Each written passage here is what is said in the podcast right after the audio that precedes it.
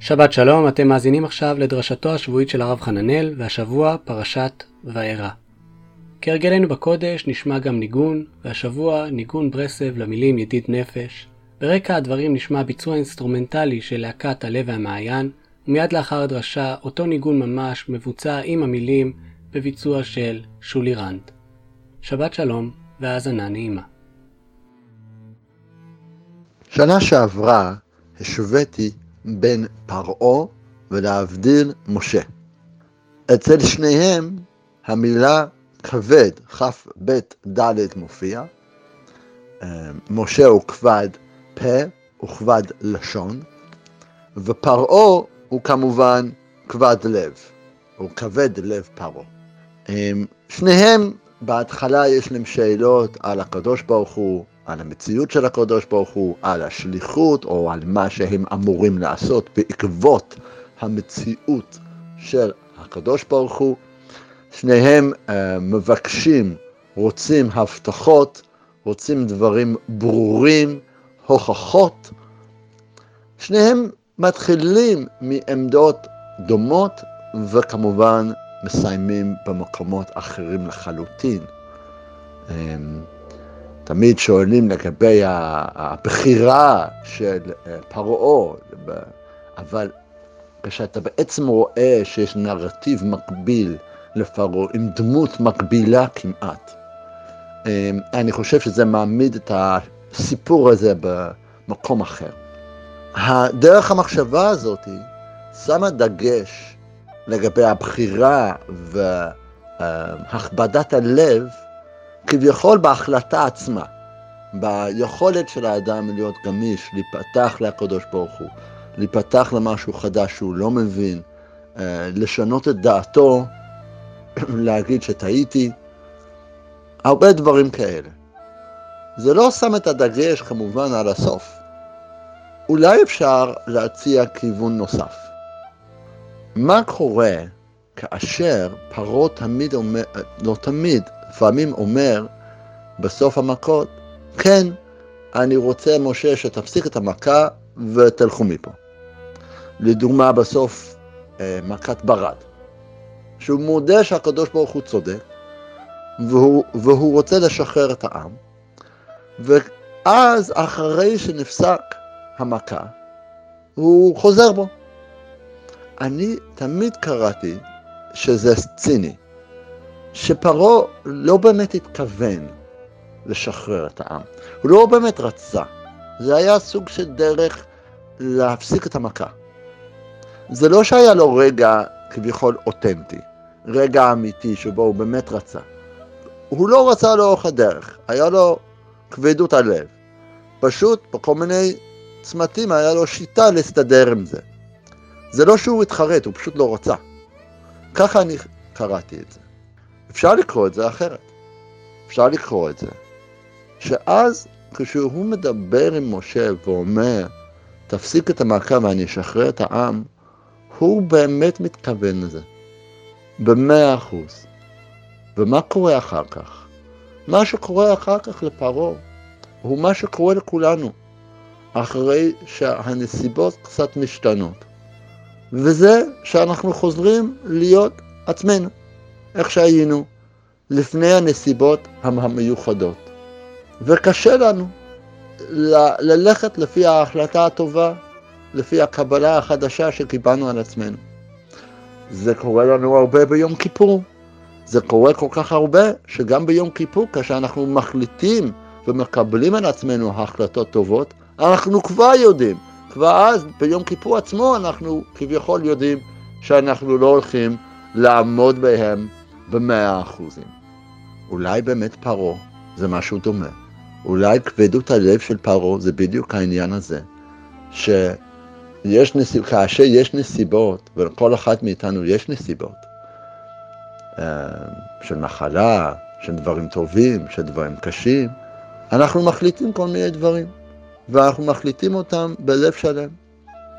אבל אז, כשהחיים חוזרים ואין סכנה, ואין נסיבות מיוחדות, יש מלא תירוצים טובים למה אנחנו לא יכולים לקיים את מה שכל כך רצינו לקיים. כוח האנרציה, כוח הנסיבות, המצב הסוציו-אקונומי, מלא דברים. המצב הדמוגרפי של פרעה וכאילו מצרים, המצב, קריסת הכלכלה, יש מלא דברים אה, לגיטימיים שסוחבים אותנו למטה שוב פעם. הסיפור הזה הוא לא סיפור מיוחד בשביל פרעה, זה בעצם הסיפור של חורבן בית מקדש הראשון, והוא קשור גם לפרשה שלנו. יש בפרשה שלנו פסוק מוזר, שבו הקדוש ברוך הוא מצווה את אהרון ומשה על בני ישראל ועל פרעה להוציא את בני ישראל ממצרים. וכולם שואלים, למה צריך להוציא את עם ישראל על הוצאת עם ישראל ממצרים? ויש ירושלמי שאומר שמה שמשה ואהרון היו צריכים לצוות את בני ישראל, זה היה לשחרר את העבדים של עצמם. כן, כל שכבה של עבדות יש בעצם בתוך השכבה תתי שכ... אה, שכבות. אז גם ליהודים במצרים היו עבדים, יהודים אחרים, או כל מיני. ולפני שהם יכולים לצאת לגאולה, הם כמובן צריכים לשחרר את העבדים שלהם. עכשיו, איפה הירושלמי לקח את הרעיון הזה? הירושלמי לקח את הרעיון הזה מפרק ל"ד של ירמיהו, הוא גם מצטט את זה. זה לא שאני החלטתי. ושמה ירמיהו לפני ממש החורבן אומר לצדקיהו ולשרים שלו, תשחררו את העבדים שלכם, את העבדים היהודים שלכם. הוציאו אותם לחופשי. והאמת היא שזה מה שהם עושים. אבל אז הם חוזרים ולוקחים אותם בחזרה, הם כובשים אותם בחזרה. כלומר, הם משחררים אותם, ואז כעבור זמן מה, הם לוקחים אותם בחזרה. ככל הנראה אחרי שהם ראו שאין חורבן, או כי הם ראו שהמצב הכלכלי לא מאפשר להם, או כי הם סתם רצו לקחת בחזרה. יש כאן החלטה טובה, יש כאן עשייה, אבל אז יש חרטה, יש חוסר יכולת לקיים באמת את הרעיון החשוב והגדול, או את ההחלטה שלך. באנגלית אומרים, you don't pull through. אתה לא רואה את זה עד הסוף. אתה מתחיל את זה, אבל אז אתה נסוג אחורה. או אתה לא עושה את זה עד הסוף. כן? אתה לא באמת מקיים את זה. אומר להם ירמיהו, כמובן השם אומר להם ככה, כה אמר השם אלוקי ישראל, אנוכי קראתי ברית את אבותיכם ביום הוציאי אותם מארץ מצרים מבית העבדים. כלומר, אני קראתי ברית ביום שהוצאתי אתכם ממצרים, שלא יהיה לכם עבדים, או שתשחררו את העבדים. ויש כאן בעצם, אני חושב, לא רק שאלה של האדם צריך לשחרר את העבדים שלו כדי שהוא יכול לצאת לחופשי, לגאולה, אלא גם השאלה סביב היכולת שלנו, הרצון שלנו, לקיים את ההבטחות שלנו, ולקיים את ההחלטות שלנו, את הקבלות הטובות שאנחנו מקבלים על עצמנו. וכבד, כבדות הלב, יכול להיות שזה קשור להחלטה הראשונית, כן, ההחלטה, תחילת השיחה כביכול, כן, כאילו, מה אתה מחליט בהתחלה. אבל מעניין לחשוב עליו דווקא בקונטקסט של סוף ההחלטה, של קיום ההחלטה. לא האם החלטתי נכון, האם הייתי יכול להחליט נכון, אלא העניין הזה שכאשר אני מחליט נכון ואני באמת רוצה, ואני בוחר עכשיו, אני, אני מפרש כאילו שבאמת פרעה רצה, באמת בני ישראל בזמנו של צדקיהו רצו לשחרר את העבדים, אבל הם לא היו יכולים לעמוד בזה. כאשר יש נסיבות מיוחדות, אנחנו חושבים הרבה דברים על עצמנו, דברים נכונים. וכעבור הנסיבות המיוחדות, אנחנו הרבה פעמים לא מצליחים לעמוד במה שחלמנו עבור עצמנו. זה אולי השיעור שמלמד אותנו כבדות הלב של פרעה. שבת שלום.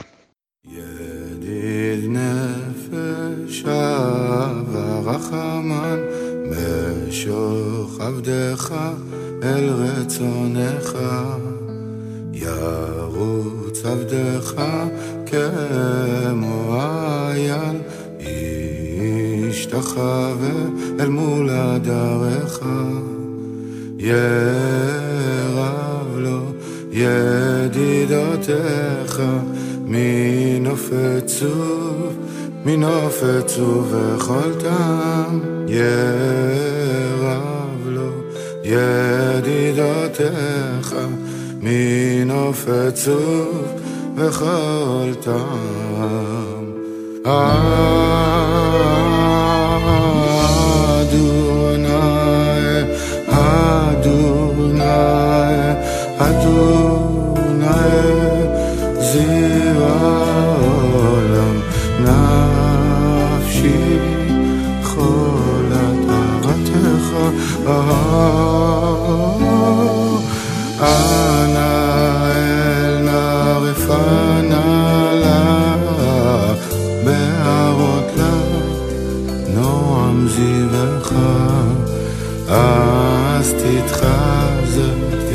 תתחזק ותתרפא, והייתה לה שמחת עולם, אז תתחזק, תתחזק ותתרפא, והייתה לה שמחת עולם. ותהי אמונה, אמונה רחמך,